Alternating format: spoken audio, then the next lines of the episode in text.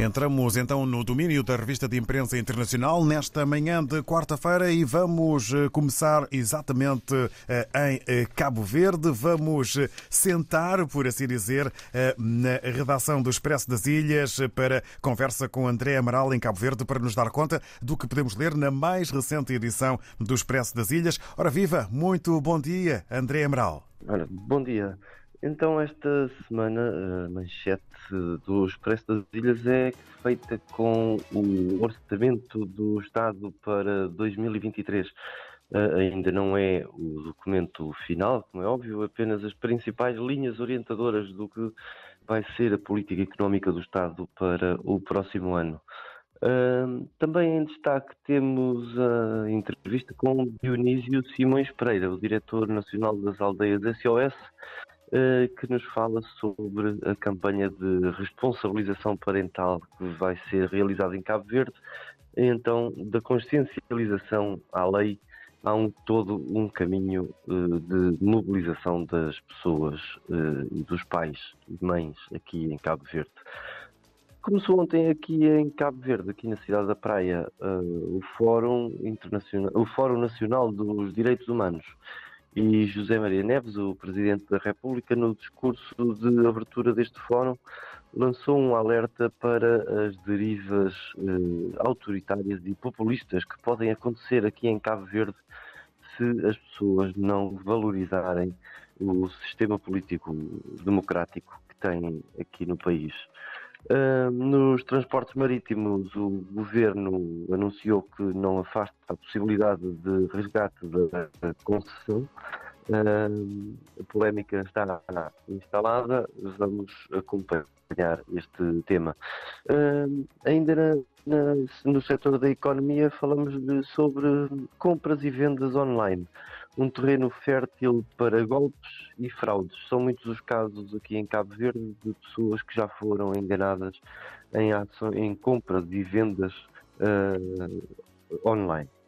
Para terminar, falamos do Dia Mundial da Fotografia, que se assinalou no passado dia 19. Os estúdios uh, e casas mais tradicionais aqui em Cabo Verde uh, estão a tentar sobreviver este novo mundo digital e criaram então uma associação com esse objetivo. E são estes os títulos desta semana do Expresso de Ilhas. André Amaral, eu pedia só eh, para uh, voltares eh, à questão do Dia Mundial da Fotografia, porque tivemos algumas interferências para que os ouvintes RDP África possam perceber melhor o que foi tratado pelo Expresso das Ilhas sobre o Dia Mundial da Fotografia. Com certeza. Dizia então que o, o, os estúdios de fotografia mais tradicionais aqui de, de, da cidade da Praia se juntaram para que possam sobreviver uh, neste novo mundo do digital, juntaram-se e criaram então uma associação uh, para que consigam atingir os seus objetivos. Obrigado, André Amaral. Um abraço e votos de uma boa jornada para toda a equipa da redação do Expresso das Ilhas. Encontro marcadíssimo para a próxima semana. Um abraço. Então, até para a semana. Um abraço. Um abraço, ficamos com o André Amaral a saber o que podemos ler na mais recente edição do Expresso das Ilhas. Mudança agora para o Jornal de Angola. Mais de 14 milhões de angolanos votam hoje nas eleições gerais. O título maior para o Jornal de Angola e para a capa que ilustra e que tem a fotografia de uma urna é Todos às urnas. Ainda uma mensagem à nação. A Comissão Nacional de Eleições diz ter preparado o processo com transparência e imparcialidade.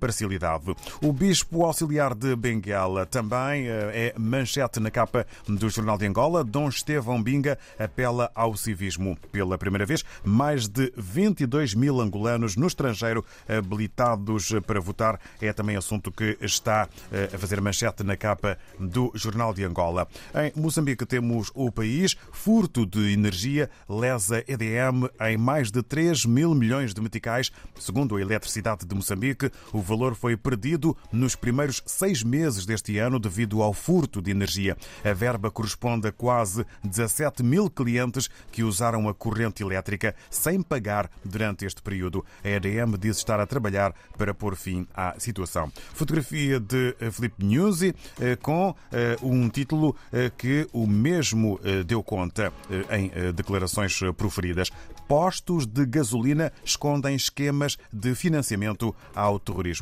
Ainda na capa do jornal moçambicano O País, o título Angola decide hoje seu futuro nas urnas. Avançamos para São Tomé e Príncipe. Segundo a agência STP Press, Jorge Bom Jesus pede perdão ao povo são tomense pelas decisões duras face à pandemia da Covid-19. Um outro título para a imprensa são tomense, Portugal e São Tomé e Príncipe assinam novo acordo de cooperação na área da saúde.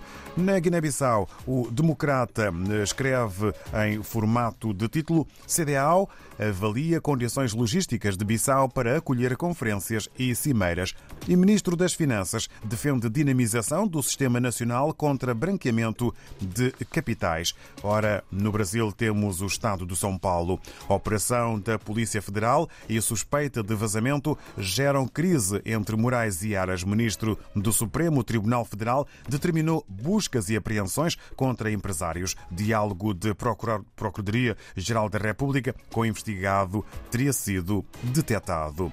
O destaque fotográfico do jornal Estado de São Paulo e a sua capa vai para uma mártir russa para reavivar a guerra. Alexander Dugin, guru de Putin, no funeral da filha Daria, morta em ataque à bomba. Radicais russos pedem ação mais enérgica contra a Ucrânia. Ainda no estado de São Paulo e na capa deste jornal brasileiro eh, sobre o candidato, candidato do PDT, Ciro diz que fará plebiscitos para não depender de coalização política. No final desta revista de imprensa internacional, aqui na sua RDP África.